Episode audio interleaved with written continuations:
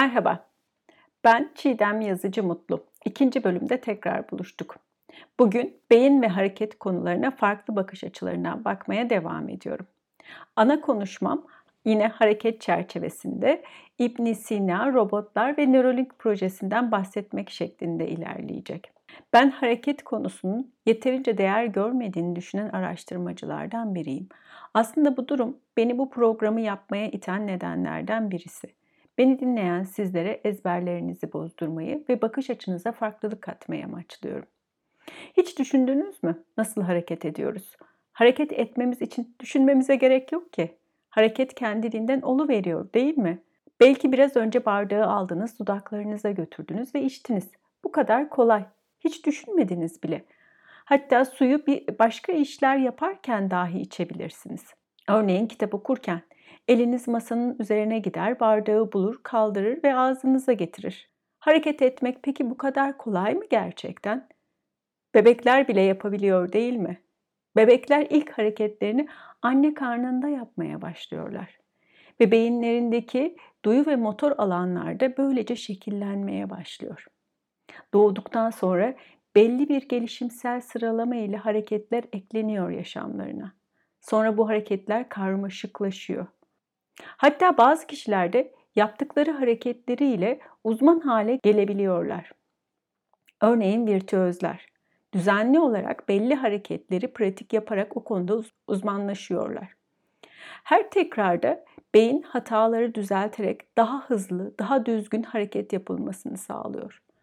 Başta zor yapılan hareketler belli tekrarlar sonrasında otomatikleşiyor. Bir müzisyen hareketlerinin otomatikleşmesi için günde ortalama kaç saat el pratiği yapar? Yaşamı boyunca kaç saatini müzik aleti çalarak harcar? Bu emeğinin sonucunda beyni artık farklılaşmıştır. Peki bir beyin görüntülemesi yapsak, benim ve müzisyenin beyin görüntülemesinde el ile ilgili alanları karşılaştırsak aynı çıkar mı? Bu konuda yapılmış birçok çalışma var ve bu çalışmalar ortak olarak müzisyenlerin duyu ve motor alanlarının hacimsel olarak daha büyük olduğunu gösteriyor. Ama şunu da eklemek isterim ki uzmanlaşmış bir şekilde müzik aleti çalan kişilerin beyinlerinin harcadığı enerji benim beynimin harcadığından daha az. Bir beceriyi öğrenirken beyin çok enerji harcar fakat otomatikleştikten sonra artık kolayca yapılır. Enerji harcaması da düşer. Ya da bir heykeltıraş hayalinde yarattığı görüntüyü elleriyle gerçekleştiriyor. Bu olurken beyindeki birçok alanlar arasında bilginin alışverişi birbirleriyle ilişkilendirmeleri, planlaması sonrasında hareketler keskin, detaylı ve düzgünlük içerisinde yapılıyor. Sonunda bir sanat eseri ortaya çıkarılıyor. Eller bu beceriyi nasıl sağlıyor? Neden? Ben düşündüğüm şeyleri çizemiyorum veya heykele dönüştüremiyorum. Neden hayal ediyorum ama olmuyor? Belki üzerinde çalışırsam, pratik yaparsam daha iyi bir şeyler yapabilirim. Yaptığım pratikler arttıkça aynı zamanda beynimdeki yapılar ve bağlantılar da değişir. Ellerimin becerisi artar, el kaslarımdan beynime giden bilgiler farklılaşır, beynim farklılaşmaya devam eder, bu sonsuza kadar devam eden bir döngü oluşturur. Yani yaptığımız her hareket beynimizi değiştiriyor. Değişen beynimiz kaslarımızı değiştiriyor. Kaslarımızdan, eklemlerimizden beyne giden bilgi değişiyor. Yani her şey bir döngü içerisinde gerçekleşiyor. Kendimizi azimle, çabayla ve zamanla kendimiz yaratıyoruz. Tarihte bu konuda araştırma yapan birisinden bahsetmek istiyorum. Kendisi felsefe, tıp, astronomi ve kimya ile ilgilenmiş bir bilim adamı.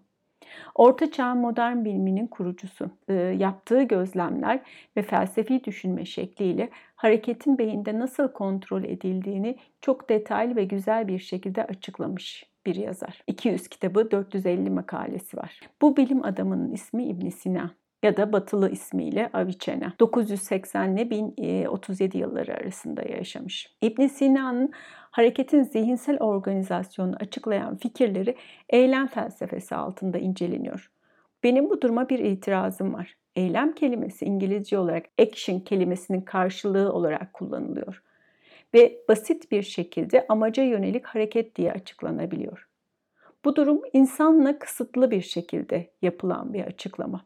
Bu nedenle Ben daha genel bir ifade olan hareketi kullanıyorum. İbn Sina da insan ve hayvandaki hareketin oluşma sürecinde beyinde oluşan durumları, benzerlikleri ve farklılıkları tanımlamakta ve örnekler ile açıklamaktadır.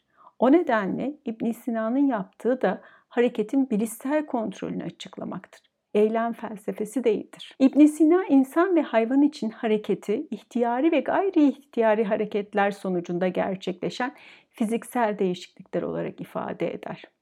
İhtiyari hareket dediğimiz bugün biz bu kelime için istemli, gayri ihtiyari için ise istemsiz hareket tanımını kullanıyoruz.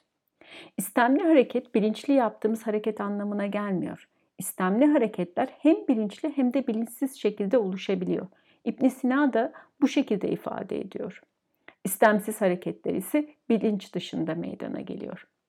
Diyor ki İbn Sina, insanı diğer canlılardan ayıran iki güç var. Bunlardan biri teorik akıl, diğeri pratik akıldır. Teorik akıl bilgiye dayalıdır. Bilmek için düşünür ve tümelle ilişkilidir. Pratik akıl ise bedendeki güçlerin reisi olarak kabul ediliyor ve alışkanlıklarla mesleki yeteneklerin bu pratik akıl sayesinde elde edildiğini ve bilmek için değil, eyleme istemek için düşünür diye açıklıyor. Sizleri bu konunun detaylarına şimdi girerek sıkmak istemiyorum. Bir gün sadece İbn Sina'nın hareket üzerindeki düşünceleri ve bugün bizim ulaştığımız bilimsel bilgileri tartışan bir yayın yapmak istiyorum. Bu arada bu bilgilere ulaşmamı sağlayan Yunus Hoca'dır. Onun yazdığı makale sonucunda ben de İbn Sina'nın bu konudaki bilgilerinden haberdar oldum. Umarım o programı da kendisiyle birlikte gerçekleştirebiliriz. Bugün ne durumdayız? Teknoloji çağındayız. İnsanla yarışan robot ve yapay zeka çalışmaları yapılıyor. Yapay zekaya karşı satranç oynadığınızı düşünün. Kim yener sizce? Sadece sizi değil, en iyi satranç oyuncuları bile yapay zekaya yenilebiliyor. Yapay zekanın satranç alanındaki becerisi IBM'in Deep Blue isimli yazılımıyla 1999 yılından beri gerçekleşiyor. O dönemde Deep Blue dünya satranç şampiyonu olan Gary Kasparov'u yenmişti. Ancak bu yazılım kendi taktiklerini geliştirmek için Kasparov'un sadece o oyunlar sırasında stratejisini analiz edebilmişti. Yaklaşık 20 yıl sonra yapay zekanın analiz gücü bir oyundan tüm insanlık tarihine sıçradı. Bugün Google yapay zeka yazılımı AlphaZero ile süper insan performansı geliştirdiğinden bahsediyor. Satranç ve uzak doğu kökenli Go gibi oyunlarda kapasiteleri test edilen yapay zekalar artık insanın erişemeyeceği kabiliyetlere kavuşuyorlar diye eklemişler. Tabii ki burada Google kendi reklamını yapıyor. Süper insan performansı tırnak içerisinde. Peki başka bir yarışma yapalım. Bu yarış satrançın taş hamlelerini yapma şeklinde olsaydı kim yenerdi? Robotik alanda ve yapay zekada bir ironi var. Buna Moravec paradoksu deniyor. İnsan için zor olan bir şey göreceli olarak robotlar için kolay ve insanlar için kolay olan şey robotlar için neredeyse imkansız. Uluslararası bir satranç şampiyonunu yenmek için hesaplama becerisine sahip bir robotu programlayabiliriz. Ancak ona 2 yaşındaki bir çocuğun el becerisini kazandırmak zor. Bir robot için rastgele bir ofis malzemesi yığını içinde bir kalemi tanıyıp kapmak neredeyse imkansız. Profesör Platt, kendisi Northeastern Üniversitesi'nde bilgisayar mühendisi el robotları üzerine çalışıyor. Ve o bu durumu şöyle açıklıyor. Görsel, duyu ve motor beceriler milyonlarca yıl içerisinde evrilmiş ve insan devrelerinde derin bir şekilde yerleşmiştir. Ve bilinç taşında dahi onları yapabiliriz. Tersine örneğin matematik, bilim ve analiz gibi beceriler, yüksek seviyeli beceriler ve mühendisler için onları yapmak daha kolay. Çok mekanik bir açıklama ve bazı kısımlarına katılmıyor da değilim. Yüksek seviye olarak belirtilen işler sonradan öğrenebilen yeteneklerdir. Ve tüm bu yetenekler insan tarafından da öğrenilebilir. Hatta daha ileriye de götürülebilir. Sadece ve sadece daha uzun zaman alıyor. Bir işin insan tarafından nasıl yapılacağının kuralları belirlenmişse o iş makineye öğretilebilir.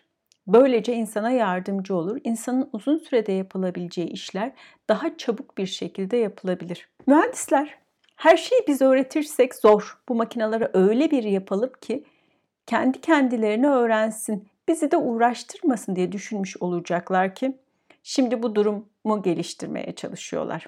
Bir makine insanın ona öğretmesine ihtiyaç duymadan kendi kendine öğrenebilecek. Ama yine de bir insan gibi hareket etmesine imkan yok. Zaten hiçbir bilim adamının hedefinde de değil galiba bu durum. Hatta hareket etmeden düşüncelerimizle yapalım her şeyi diyorlar. Antik çağda da akıl en önemli özellik. Her şey akıl ile yapılabilir düşüncesi hakim. Hatta el ile yapılan işler küçümsenir, toplumun alt sınıfı olarak belirlenir. Bugün teknoloji ile de aynı şey yapılmıyor mu sizce? Diğer bir değişmeyen ise insanın ölümsüzlük arayışı.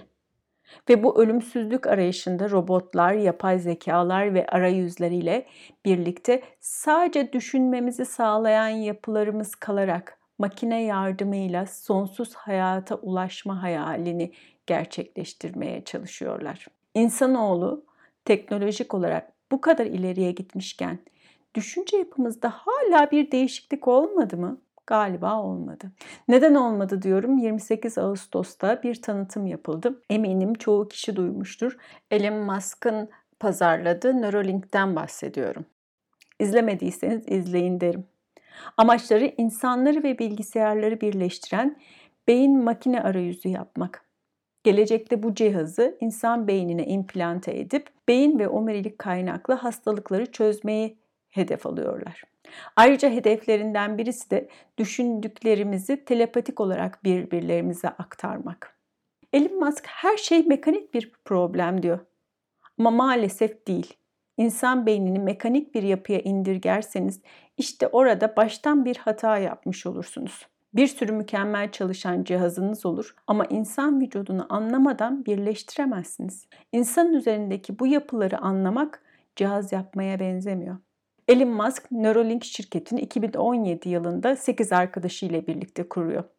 Geçen sene 2019 yılında bir toplantı ile bir tanıtım yapıyor. Geçen yıl yaptığı tanıtımda deney hayvanı olarak fareleri kullanırken bu yıl yaptığı tanıtımda deney hayvanı olarak domuzları tercih etmiş ve ayrıca kendilerine katılacak kişiler de arıyorlar. Kendi ifadeleriyle paramız var. Biz paranın dahi bulamayacağı zeki beyinler arıyoruz diyorlar. Sayfalarında istedikleri meslek gruplarını yazmışlar. İlgilenenlere duyurulur. Yaptıkları çipten bahsetmek isterim. 23 8 mm ebatlarında içinden çıkan ince tel uzantılar var. Bunlar 1024 kanal şeklinde olduğunu ifade ettiler ve bunları kafatasını kesip beynin üzerindeki sert sarı da kaldırıp damarlı zar üzerinden bu elektrotları beynin içine yerleştiriyorlar. Bu işlemi de kendilerinin ürettiği bir robot yardımıyla yapıyorlar. Şimdi buraya kadar size çok ilginç gelebilir. Ama bu beyin çalışmaları için çok bilinen bir durum.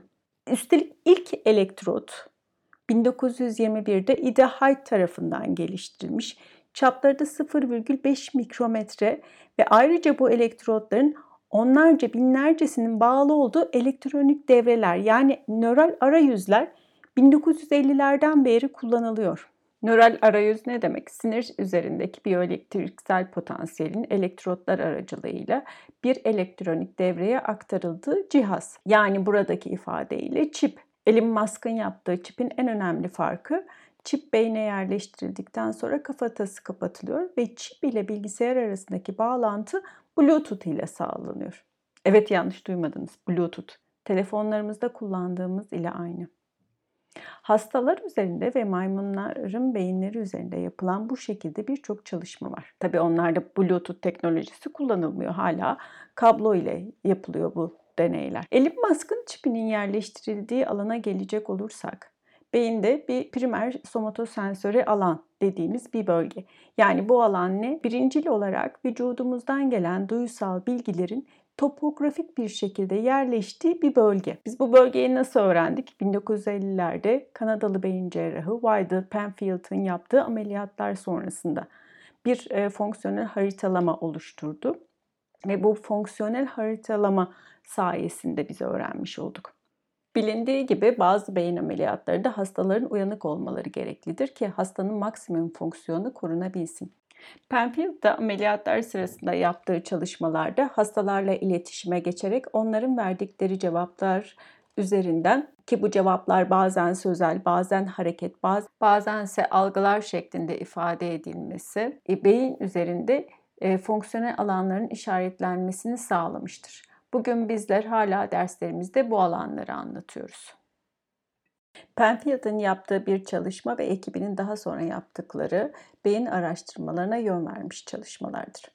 Mask elektrotları domuz beynindeki duyu alanına özellikle de burun, ağız ve dilden gelen duysal bilgilere ait özelleşmiş alana yerleştirmiş. Böylece domuz beslenirken yani yerdeki samanları yerken burun, ağız ve dil yere ve samanlara temas ediyor ve bu bölgeden gelen dokunma ve hareket bilgisi biyoelektriksel potansiyellere dönüşerek duyu sinirleri üzerinden beyne bu duyu ile özelleşmiş alana geliyor. Eğer siz de buraya elektrot yerleştirdiyseniz ki yerleştirildi.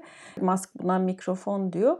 Buradaki sinyalleri alıyor biyoelektriksel sinyalleri ve çipe iletiyor. Bu, bu çip içerisinde bu çok düşük sinyaller yükseltiliyor, temizleniyor ve bunun gibi birkaç işlemden geçtikten sonra Bluetooth aracılığıyla bilgisayara aktarıyor. Biz de bu sunum sırasında ekranda bu potansiyelleri dalgalar, e, potansiyel dalgalar olarak gördük. Bu sinyallerin analizleriyle ilgili hiç konuşulmadı. Bir de şu sorun var tabii. Bluetooth sinyalleri karışabilir. Düşünün ki telefonunuzla domuzun beyninden gelen sinyaller karıştı. Bilgisayar ikisini de kaydetti. Nasıl ayırt edebiliriz acaba? Bu konu hakkında çok söylenecek söz var. Benim payıma bu kadarı düştü diyelim. Bu, bunları hazırlarken aklıma 1920'de Eric Maria Remarque'ın yazdığı kitabın ismi geldi. Aynı isimle 1930'da da filme uyarlanmıştı. Batı cephesinde yeni bir şey yok. Eminim şu anda birçok daha iyi projeler vardır ya da üretilecektir. Buradan gençlere seslenmek isterim. Hayallerimiz nasılsa olmaz diye düşünmeyin. Bazıları hayalleriyle anılıyor. Belki sizler hayallerinizi gerçekleştirir, yaptıklarınızla anılırsınız. Beyin çalışmaları arasında en göreceli olarak en kolay çalışılan harekettir. Ki bu çalışmaların ne kadar karmaşık olduğunu anlamanız için bir örnek vermek istiyorum. Başta verdiğim bardaktan su içmeyi düşünün. Bugün birçok merkez primatlarda tek nöron kayıtlarından bir hareketi nasıl planladığımız, nasıl yaptığımızın ipuçlarını arıyor. Burada kullanılan iki hareket modeli var. Biri uzanma, diğeri de kavrama. Bizim için bu basit hareket içinde neler oluyor? İlk olarak canımız su içmek istedi. Bir ve bir bardak su duruyor.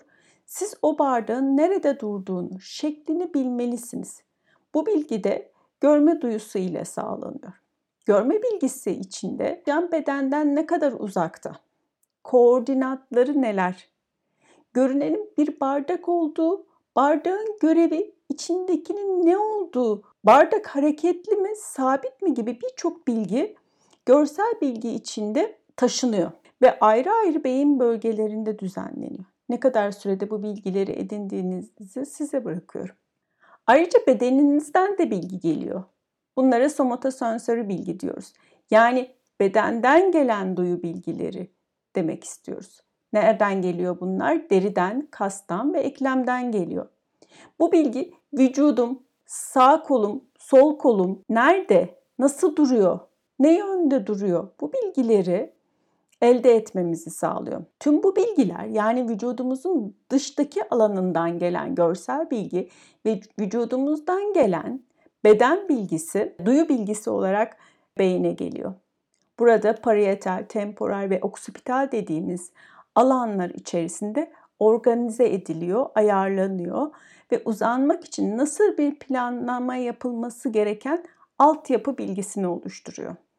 Daha sonra bu bilgiler motor bölgeye iletiliyor. Kolumu hangi yönde, hangi koordinatta ve hangi hızda uzatmam gerektiğini ve nerede durmam gerektiğini, omzumun, dirseğimin ve el bileğimin hangi pozisyonda olması gerektiği bilgilerini oluşturuyor motor alanda. Bardağı nasıl kavramalıyım? Bardağın ağırlığına göre elimi ayarlama e, yapmam gerek. Tüm bunlar olurken de gövdemiz, başımız, gözlerimiz birbirlerine göre düzenlenerek dik düzgün bir pozisyonda olmalı. Bardağı kavradınız. Yine birçok duysal bilgi gelmeye devam ediyor. Duysal bilgi devamlı online an hakkında bilgi akışı sağlıyor size. Daha doğrusu beyne bilgi akışı sağlıyor. Kavradıktan sonra bu kavradığım bardağın kuvvetini de ayarlıyor. Kaslarımın ona uygulayacağı kuvveti de ayarlıyor. Ve sonra bunu ağzıma götürmesi gerekiyor. Beyin ile ağız nerede? Elin ve ağzın bulunması için birçok bölge yine ayrıca bir düzenleme yapacak. Ve sonunda siz ancak suyu içebileceksiniz. Bir bardak su içmek için beyinde yapılan düzenlemelerin kısa bir özetini yaptım size. Ne kadar kolay değil mi? Gelecek bir yayında görüşmek üzere. Sağlıcakla kalın.